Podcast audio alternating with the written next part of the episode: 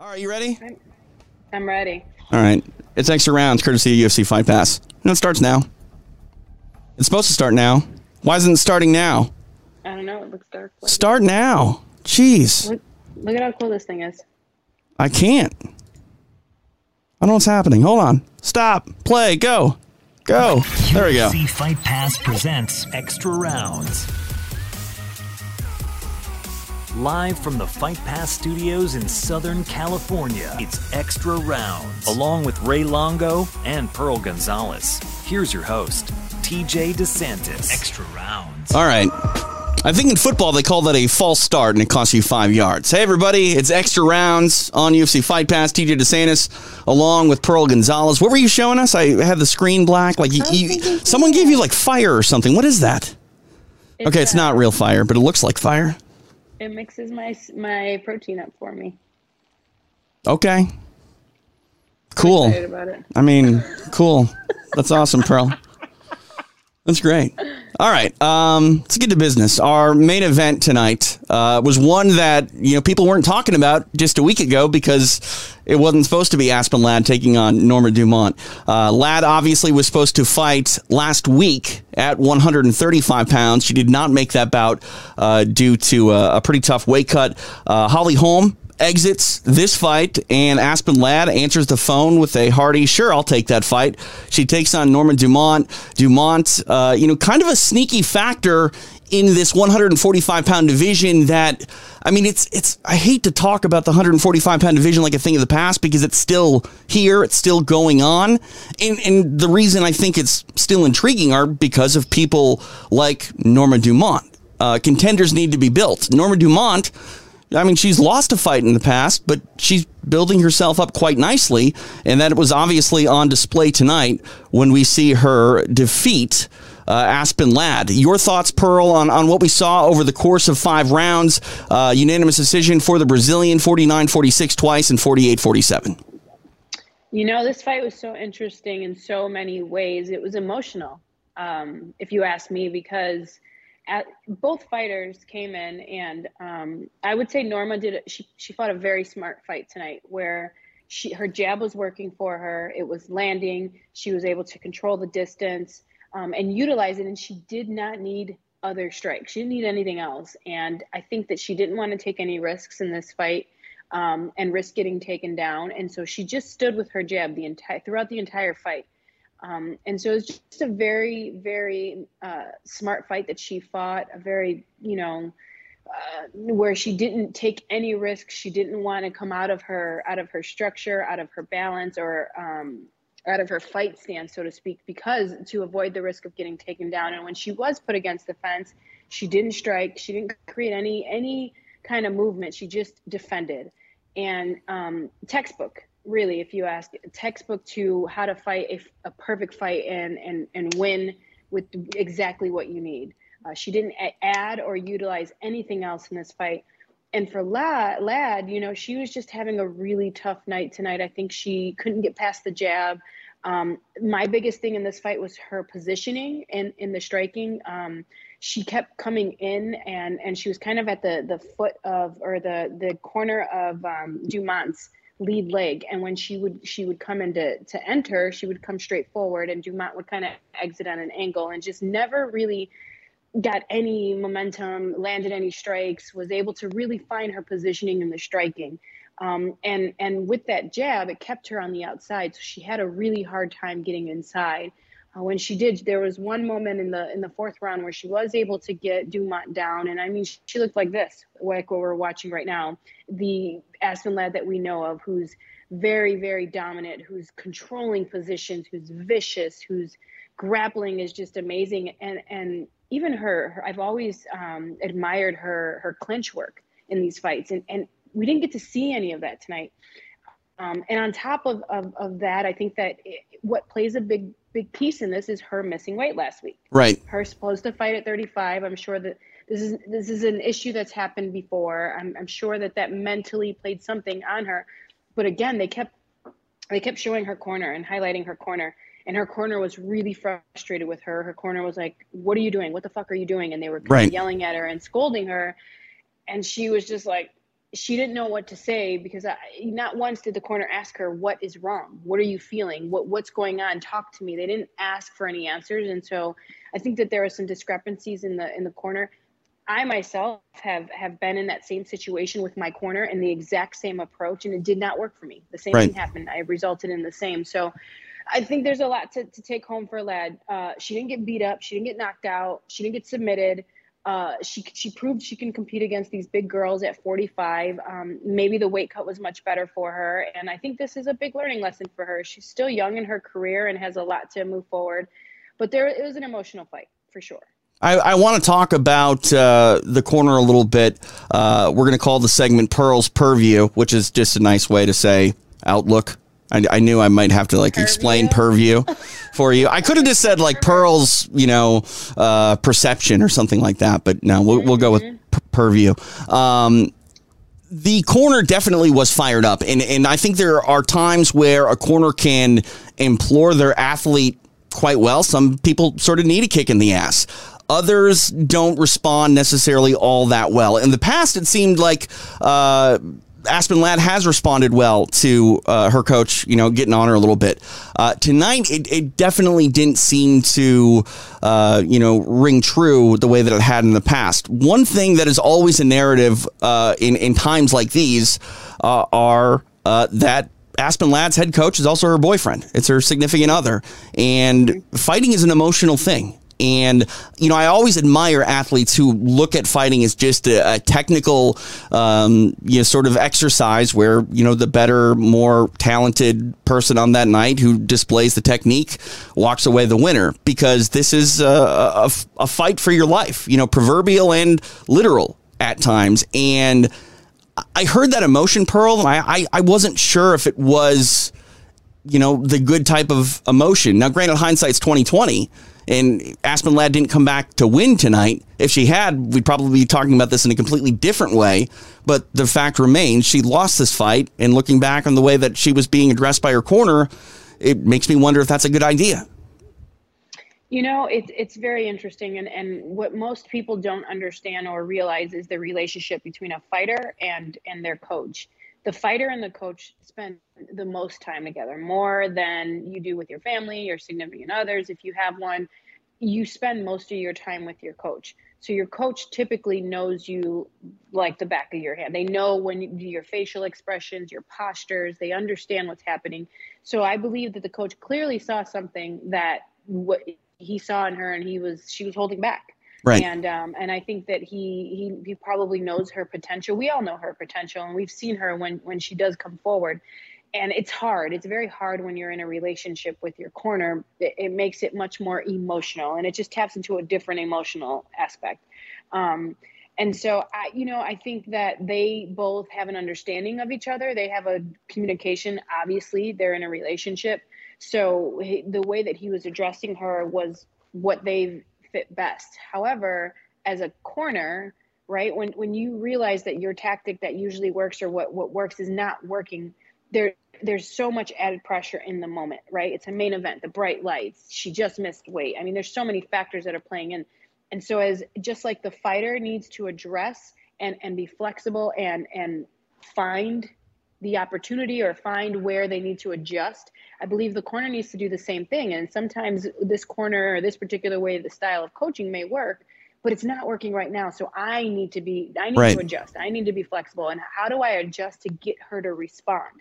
Because he was he was spot on with her. If you heard throughout the fight, he was telling her more volume, come forward, lead with your right hand first to come in. Like constantly they were very in tune with each other very in tune but it wasn't working. Right. So it, you know i believe the corner could have come in and maybe adjusted and maybe just simply asked aspen what's going on? Right. What is wrong in the second round? What's wrong? Why are you holding back? Well it's, it's funny because you say that. He, he kept saying i don't know what you're doing but he didn't ask what are you doing? Right. You are you are right. kind of right, and maybe he doesn't want an answer back.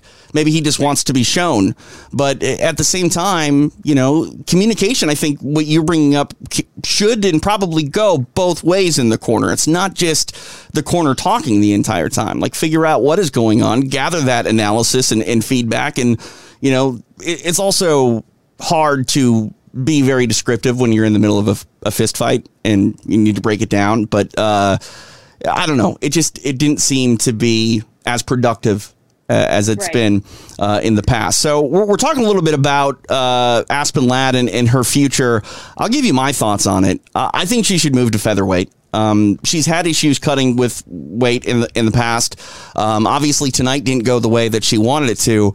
But if 145 pounds is going to be a division that the UFC continues to push, it's going to need contenders. Uh, Norma Dumont has some pretty impressive wins now back to back. Uh, former Invicta champ and, and, Felicia Spencer, she beat her. Now Aspen Ladd, who's been a standout in, in the bantamweight division. Norma Dumont is, is making some noise, but unfortunately for Dumont, I don't really know what might be next for her because she's beaten pretty much every high profile featherweight that's there besides Amanda Nunes at this point. Yeah, I mean, and and they need contenders at that at that weight. They so it makes sense. I mean, there's Holly Holm still right. well, who's injured and may come back, and that's a, that's a big fight. And I think that's a great fight. That's a great fight for Dumont because um, Holly's not going to allow her just to utilize her depth. Um, and Dumont, you know, she did. She fought a very smart fight. She she didn't take any risk. She didn't risk any injury or any anything in this fight. She she simply came in. She found what worked. She her the jab was landing, controlling the distance, and doing everything she needed to do to win this fight. And and she did just that. Um, with Ladd, I, I agree. I think that Ladd Ladd should spend some time at 45. I, she looked a little small to me though. She did look like she had a hard time lifting up Dumont. Uh, Dumont was is thick and, and heavy um, and dense. Um, but Ladd is, you know, it's crazy to to to, re- to think that she fought at 25 at one point in right. her career, and and um, now she's having a really hard time at 35. And so I think that in, it it needs to be addressed. You know, maybe this was that fight where it's been a while since she's come down. Now she's down. She can make weight easier. Um, but it if, if, the weight's going to continue to be an issue 45 then she'll need to bulk up. And she will to me what i saw was there was not a lot of confidence in how heavy and dense dumont was. Right. Because when aspen threw until she was frustrated in the end she was kind of throwing she wasn't throwing to hurt her she wasn't throwing with big power. So i felt like she didn't have much confidence in her size. And it's scary you're moving up 10 pounds you're move, these are these are much bigger athletes right. that you're competing against and so where where you kind of compete or, or go side by side with them it, it's unknown. And so um, now that she's had her feet wet you know maybe she can get a little bit bigger. And and i believe once we saw some of her confidence we saw her on top of dumont and landing huge strikes. Yeah. And that was that was Ladd being Ladd being confident and and just herself. So i think that you know a big factor in this was also her confidence as well. Right. And we might not know and, and may come to find out that Aspen Ladd at 145 pounds is just a, a slower starter than she was at 35. Her entire movement and physicality just may be on a different schedule over the course of, you know, five rounds when she's fighting at 145 pounds. But uh, like you said, she got her feet wet. I, I, think this is a lot of information gathering for her, and uh, you know, moving forward, we'll see what she uh, wants to do. And uh, you know, I'm always going to be interested when Aspen Ladd competes because she's uh, a proven commodity. Whether it's at 35 or she wants to take another fight at 45, I'm I'm intrigued and entertained uh, by Aspen every time she competes, and that that doesn't change despite a loss tonight. Um, speaking of entertaining fights, we were treated to a heavyweight attraction in our main event event when the Pitbull, Andrei Arlovski, the former UFC heavyweight champion, took on Carlos Felipe. Uh, I mean, Arlovski's been around for, for so long. He's the only guy to fight under every single ownership group uh, of the UFC, whether it be Semaphore Entertainment Group or Zuffa or the, the William Morris Endeavor, uh, you know, time that is now for the UFC. Arlovski's been there. He's done it all. He's captured a UFC championship, and he's not done yet. He took on uh, Carlos Felipe, who was game tonight. I, thought Felipe uh, did enough to win one round, but I did side with the judges. I thought that Arlovski did enough over the course of 15 minutes to walk away with the uh, decision. That said, Pearl Gonzalez, there is some uh, contention among the uh, fans tonight uh, online. I saw uh, pretty much split down the middle uh, between Arlovski and Felipe over at MMADecisions.com. your thoughts on on this bout? Did the judges get it right when it came to Arlovski and Felipe? Absolutely. I think this is a very close fight. Uh, it was. I think that Felipe did such a great job of coming forward, and he was so aggressive and vicious. And every strike he was throwing was to take Arlovski out. But it was just his hands he was using. And if you look at Arlovski, Arlovski really had great movement. He he was utilizing his straight punches very well, tying them together with kicks when when Felipe was kind of trying to fade out, um, and then started to use some of his knees and and and you know inside short work. I thought that Arlovski did everything he needed to do to win this fight. It was very very close, and especially towards the end when Arlovski Arlovski faded in the end, was fading in the end and having a hard time throwing his strikes, keeping his hands up, maintaining posture. But he still was evading. He was still, you know, he, he just moving so well in there. He looked so good in there, and you know, uh, the commentators they said it themselves. I mean, this is a heavyweight that's trying to to fight a fight elusive and u- utilize movement, and that's really hard for these these big, huge athletes. I mean, they're heavyweights, um, and so. It, to me, the only thing I can say is Arlovski is is the fighter that literally uh, just his whole identity is just like never give up because he's this late on in his career. I think he's at what 35. This is his 35th trip to the octagon tonight and i mean he's still improving and he's he just had much more elusiveness tonight and movement and like how do you have that after all of these years in the UFC and still just evolving and getting better and uh, it was it was really cool and really inspiring to watch Arlovski tonight. I do agree with the judges. I believe Arlovski won tonight. Yeah, let's take a look at some of the stats for uh, Andrei Arlovski. Again, back at UFC 28 is when he made his debut against Aaron Brink. He got an armbar, uh, and then went on to you know have a, have a pretty solid and, and fun career. Uh, former heavyweight champion, a veteran of 54 uh, mixed martial arts bouts, uh, leads the heavyweight division in all time wins, uh, leads the heavyweight division in UFC appearances, and again, this guy has just been a staple for so long. November of 2000 is when Arlovski first made that journey to uh, the UFC's octagon, and I don't think he's going anywhere anytime soon. I don't think he's going to find himself in a title fight again. Um, you know, a lot of things would have to break his way. And, and one thing that Carlos Felipe did say, and, and I do agree with him to a certain extent, but some people take this as an insult. I don't think it's an insult. I think it means you're gainfully employed. But Felipe called Andrei Arlovski the UFC's gatekeeper in the heavyweight division. He's a gatekeeper to being in the upper echelon of the heavyweight division. There's no doubt about it. If you can beat Andrei Arlovski, you're pretty good. If you can't, it's not your time yet. And Arlovski's a great litmus test to finish his career, sort of serving as that role, turning away the next generation that's not quite ready and, you know, testing and, and proving that, you know, the next generation of those that can get past him are pretty damn good. Yeah, and I believe at this point in Andre's career, he doesn't have to fight. You know, he doesn't he doesn't need to do this. I, I believe he's doing it based solely off of passion and mm. his love for this sport. And it'd be one thing if we were talking about Arlovski and, and and you know describing him as the same fighter as he was five years ago. But every single time that he steps into this octagon, he shows improvement in some area. Tonight, it was what was impressive was his movement and his ability to to um, pivot and, and hit these angles. And he looked really, really good tonight, as well as just kind of using his head movement to get under these big, huge shots that Carlos was was throwing. Um, and you know, Felipe, he's got some. You're right. He has some work to do. And yes, he's powerful. And yes, he's aggressive and he's ferocious. But like, he he didn't set up his shots very well tonight. He wasn't able to go once he re, you know realized that the, the the the punches weren't working. You have to be able to mix it up and he just wasn't able to put any put that together tonight. Um, and uh, yeah, Arlovski Arlovski looks great to me. He, he, looks phenomenal. And that's the thing too for Felipe dropping this fight tonight. He lost Andrei Arlovski. There's no shame in that. There's not. Mm-hmm. I mean, it wasn't you know prime Arlovski in 2005, 2006, but it's still Andrei Arlovski. Like no one's gonna judge you for, for losing to Andrei Arlovski, even if it is 2021. Uh, Felipe will learn from this, and uh, who knows, maybe get a rematch down the road at some point. Uh, I'm sure Andrei Arlovski will still be around and, and be, be willing. Um, speaking of still being around, let's talk about Jim Miller, who, man, this guy is on a mission, and the mission is just to be durable and, and have longevity.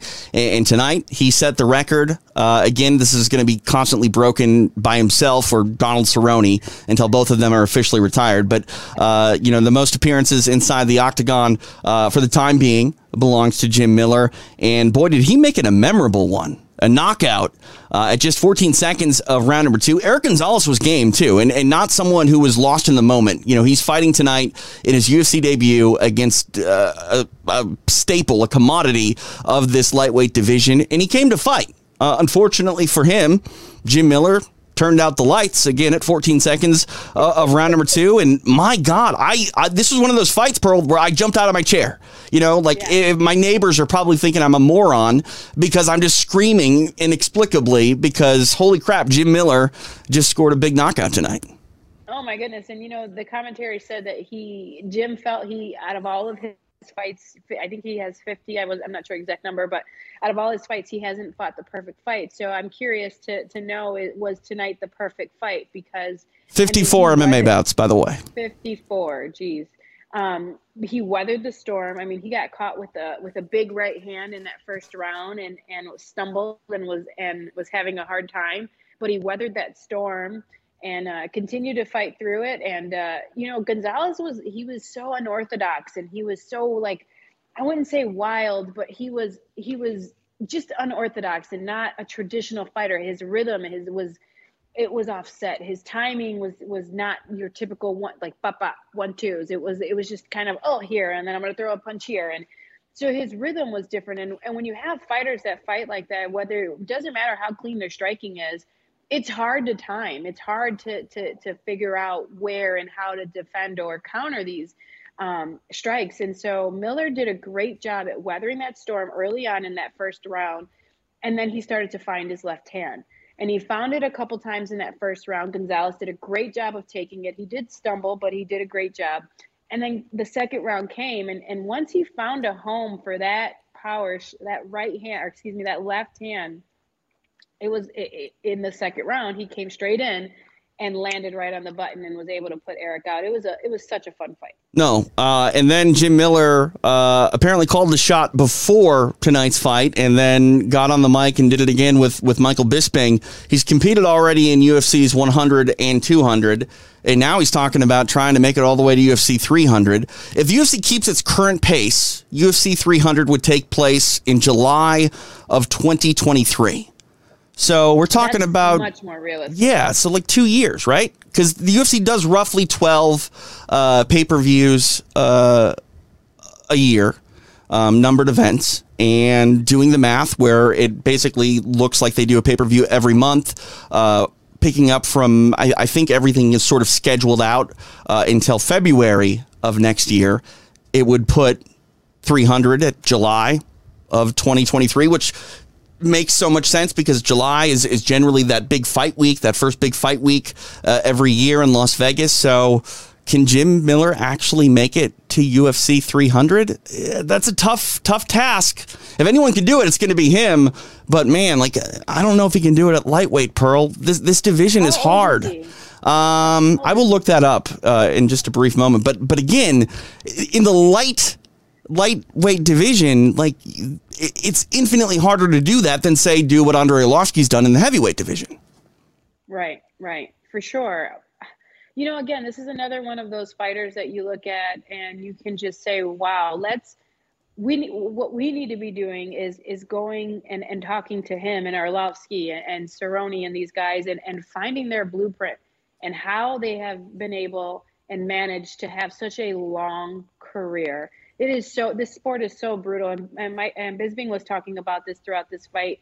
The, the the fight game is just it's so brutal on the body. And not not just the fights necessarily but the wear and tear in the in the camps and the training. You, you just it's it's hard on the body. And and to be able to do what these gentlemen are doing 30 plus fights in at the highest level of this sport is nothing short of amazing. Right. And so we do. We need to be going and looking at their blueprint and what they've done in recovery and training and everything and just kind of digesting all of that and dissecting it. And the future the future generation should really take a look at that because not many people can last, you know, past 5 to 10 years in in MMA. 38 years old is Jim Miller.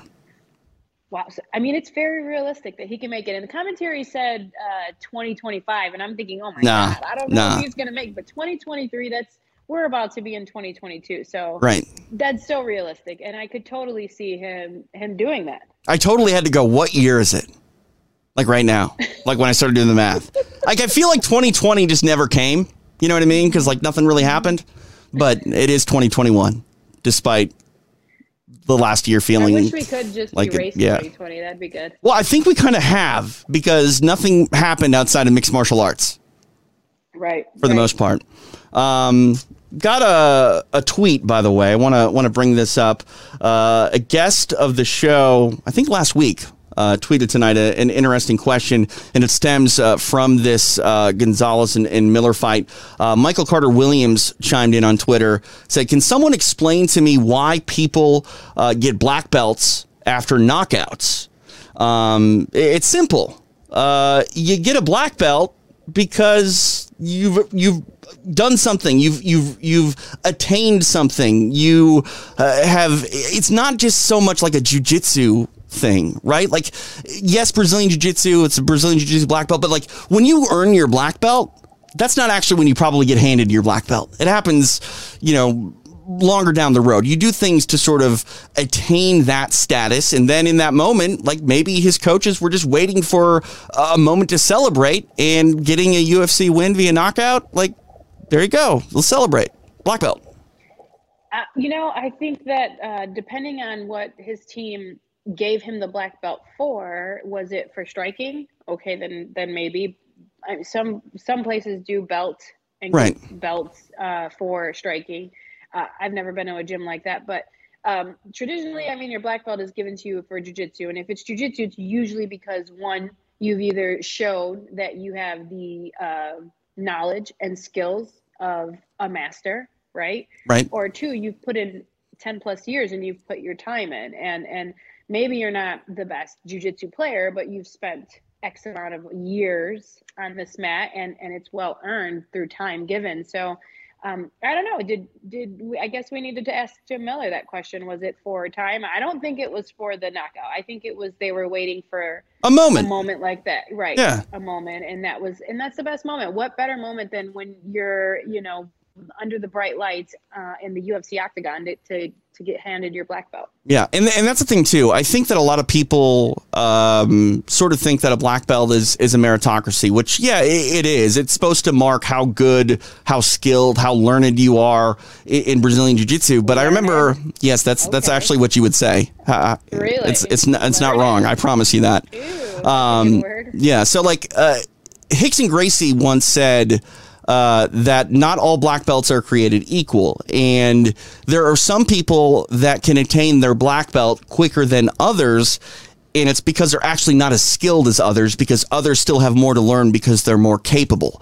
He, he said that a black belt sort of signifies that this is about as good as you're going to get, and I can't make you any better. So you're essentially maxed out. And that, I thought that was really intriguing because Right. we hear a lot about some athletes getting a black belt in like four or five years. I don't think those black belts are are given with the same sort of analysis that that Rickson was talking about. Uh, that they've maxed out their potential because, uh, like Gio Martinez, you know, he's a guy that got his tenth planet. Yeah, two like that, that. That dude's still getting better to this day. Still getting better. So. Uh, Again, and it comes down to like who's giving the black belt because some black belts, I mean, they're only purple belts in other gyms. You know what I mean? It's they're not all created equal, and, and that's one thing to keep in mind. But I think you and I are on the same page. Like Jim Miller had probably done whatever he needed to do to deserve this black belt quite a long time ago. But why not, you know, have that moment and, and give it to him uh, after a big UFC win? So what what year did he uh, was his debut in the UFC? I can tell you. Let's take a look at the bio for Jim Miller. Um, his debut came at UFC 89 in October of 2008. So 2008. I mean, just alone in in UFC, he's he's put in what what is that? 13 years. Yep. 13 years. I mean, typically your traditional amount of time for you to get a black belt is about 10 years. I mean, just alone, that's not that's not the rest of his record. That's not how long this man's been training jujitsu or mixed martial arts that we are aware of. So right. Based off of his UFC uh, his UFC stint, he's been well. He's earned his black belt. Thirty eight UFC appearances, like dude. that that's enough to get a black belt, in my opinion.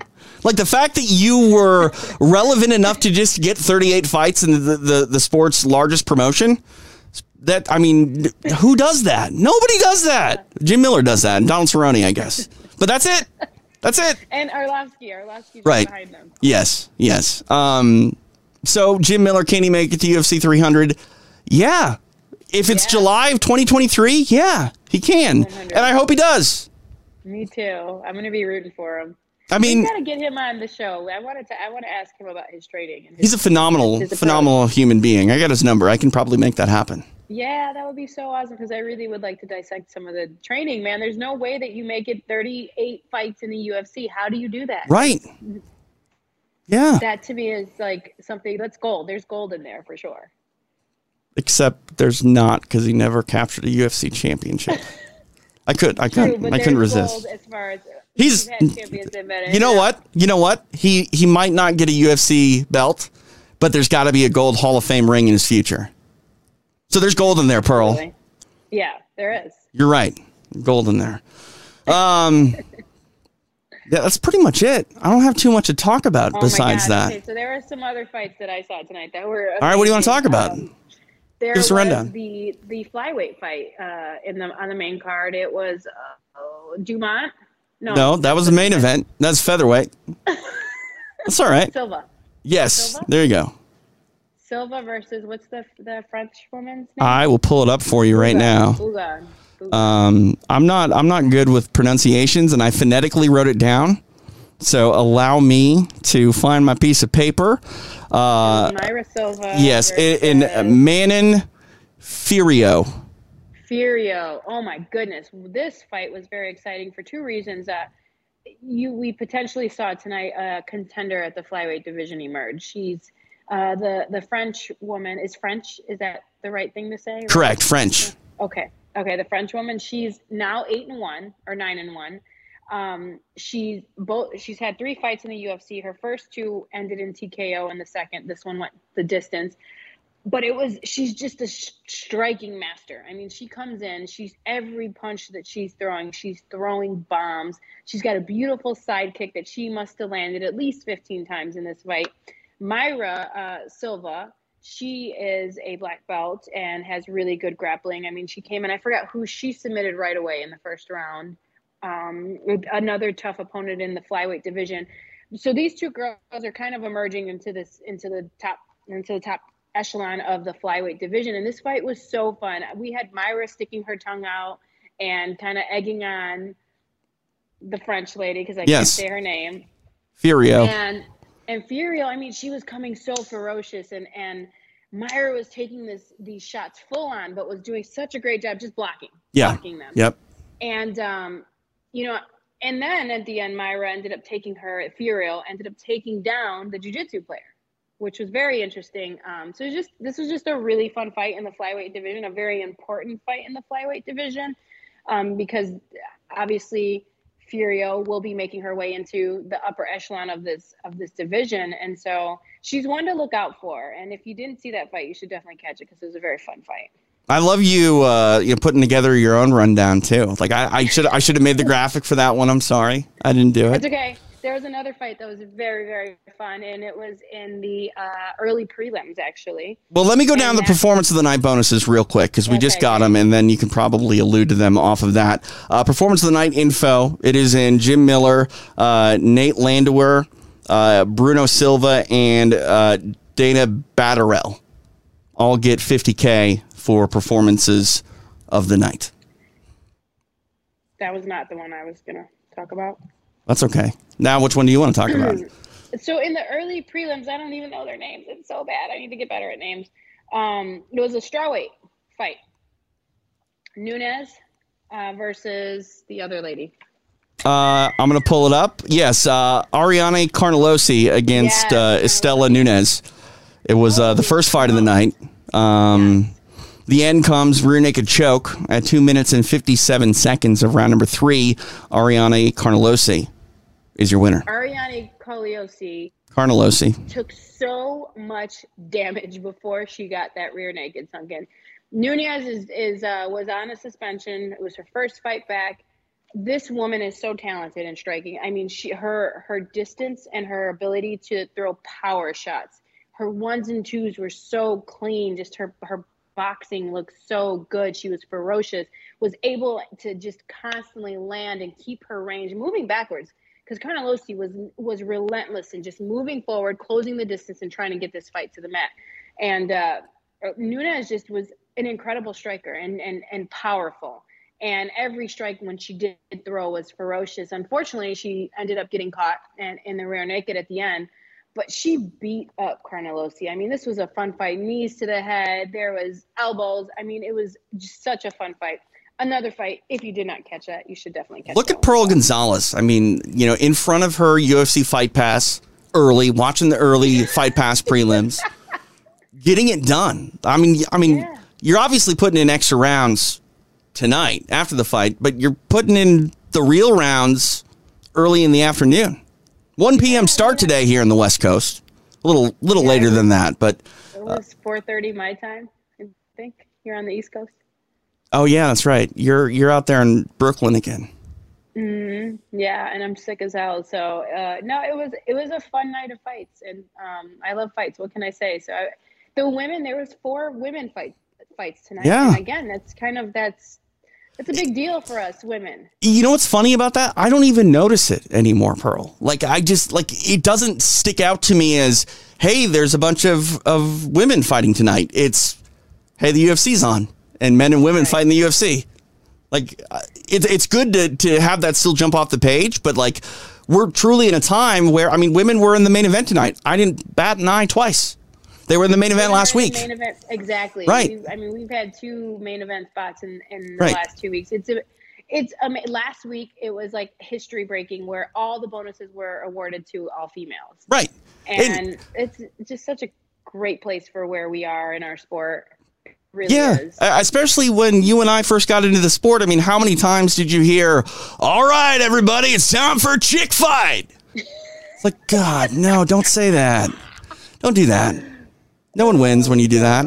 yeah, yeah. bad. No, it was it was amazing. I can't think of the fourth fight tonight of uh, the fourth woman, but yeah, it was a great night of fights tonight. I can pull it up. I got notes and everything. They're just not as easily accessible as I'd like them to be because I'm disorganized. Uh, Ariane Carnelossi and Estela Nunes. Uh, That was a badass fight. Luana Carolina defeated Lupita Lupi Godinez. Oh wait, let's talk about her. She made history tonight. So Lu, uh, Lupita fought last weekend. Right. Yep. Quickest turnaround in the modern Quickest era. Turnaround in seven days she stepped back inside the cage. Yes, that was a great fight. That was a close fight too. But So look out, Jim Miller. Uh, Lupi is going to break your record in about 38 weeks. That's realistic, right? Well, I mean, she's on pace. Oh my gosh, like that's amazing. Can you imagine that? Can you imagine having two big fights in the UFC? No. less than two weeks. I can't ever imagine having two fights in the UFC, but I digress.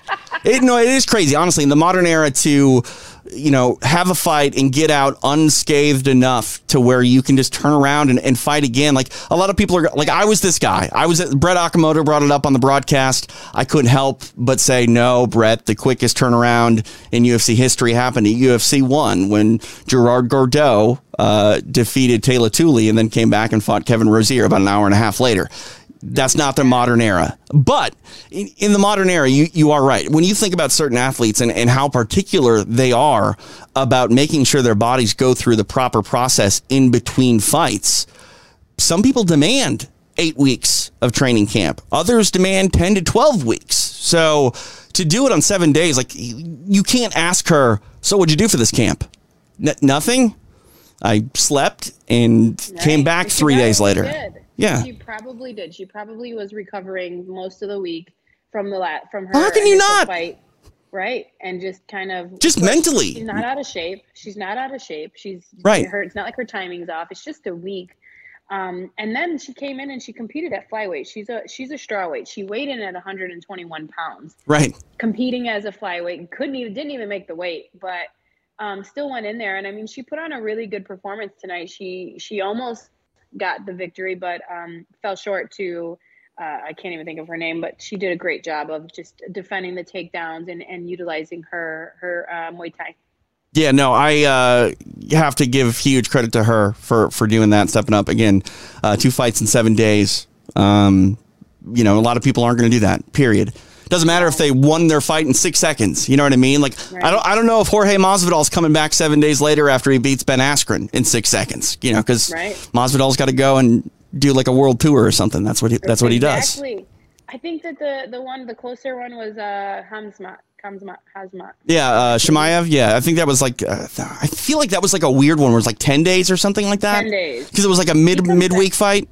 Yeah. He comes back he's on he's on the next card, isn't he? Or the the uh It's I think it's Dubai. in two weeks. Yeah, two weeks I believe. Dubai. Yeah, man, there's a lot of action coming up, and it all leads It's to uh, a phenomenal uh, pay per view uh, in in Dubai, and then Madison Square Garden not long after that. week. Oh my God! Like crazy that's a back to back pay per view. That's insane. Yeah, and like we're in the midst, uh, I think, of 10 weeks straight of UFC fights. So, I mean, I just get lost in it. Like, literally, when there's not a fight on Saturday and my wife wakes up and I'm still home on Saturday afternoon, she's like, Wait, what are you doing here? And I'm like, All right, I got the day off. And she's like, Really? You can't do something? Like, you can't leave? Go do something else. Like, we don't, this is my time. And I'm like, Yeah, it's your time. I get it. I live here too. Aw. No, it's not true. That's not true at all. I shouldn't paint her as such a villain. TJ. No, it's all right. Uh, all right, that does it. Pearl Gonzalez. Thanks. We'll be back next Thank week. you. I'll see you guys next week. All right. Goodbye. Bye. There she is, Pearl Gonzalez. Putting in that extra work here on extra rounds, week in and week out. What are you going to do now that we're wrapping up the show? Well, nothing yet. Stick around because I'll officially be back to wrap it up right after this. It's extra rounds on UFC Fight Pass.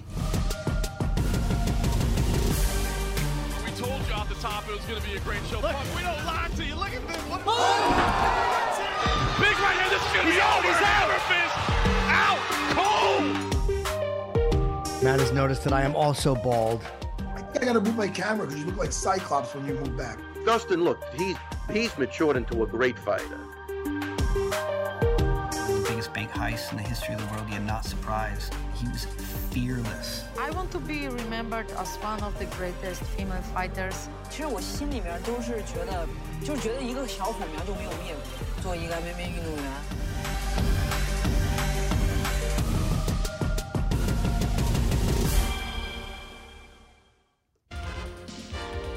Chuck Norris, man of action. Chuck Norris stars in Chuck Norris Karate Commandos. Chuck Norris, he's got nerves of steel and strength to match.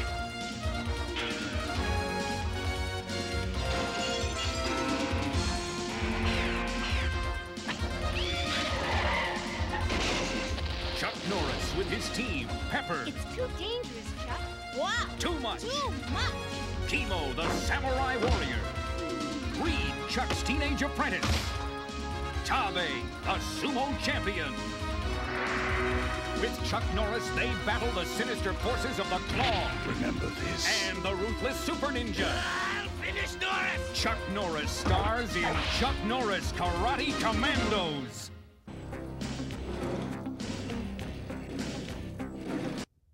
Well, there you go.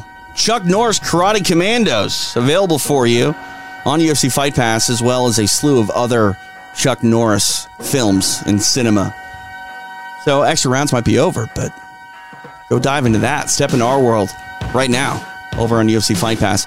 Uh, we keep the action going tomorrow live from San Diego as Cage Warriors is back. The UK's hottest promotion comes stateside once again and are putting on another show in sunny San Diego. I'm actually going down there. I'll leave tomorrow. It's like a two hour drive. Watch some MMA.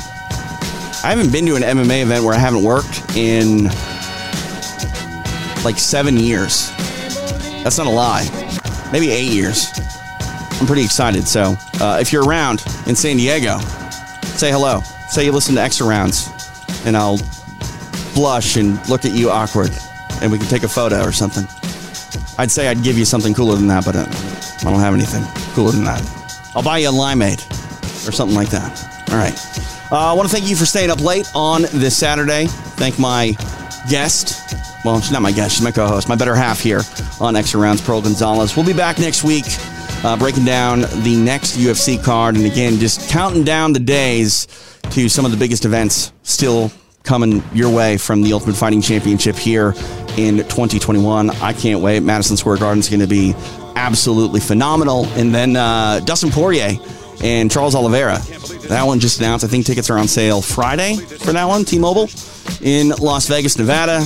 I can't believe it. It's fun. I can't believe it. All the action. It's just phenomenal. And uh, you can get it uh, from the UFC. All right, that's it. For Pearl, I'm TJ. It's been extra rounds right here on UFC Fight Pass. We'll see you next week.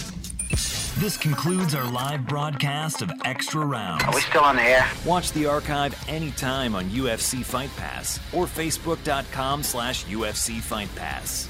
You can also listen to the show on Apple Podcasts, Spotify, iHeartRadio, or anywhere you listen to podcasts.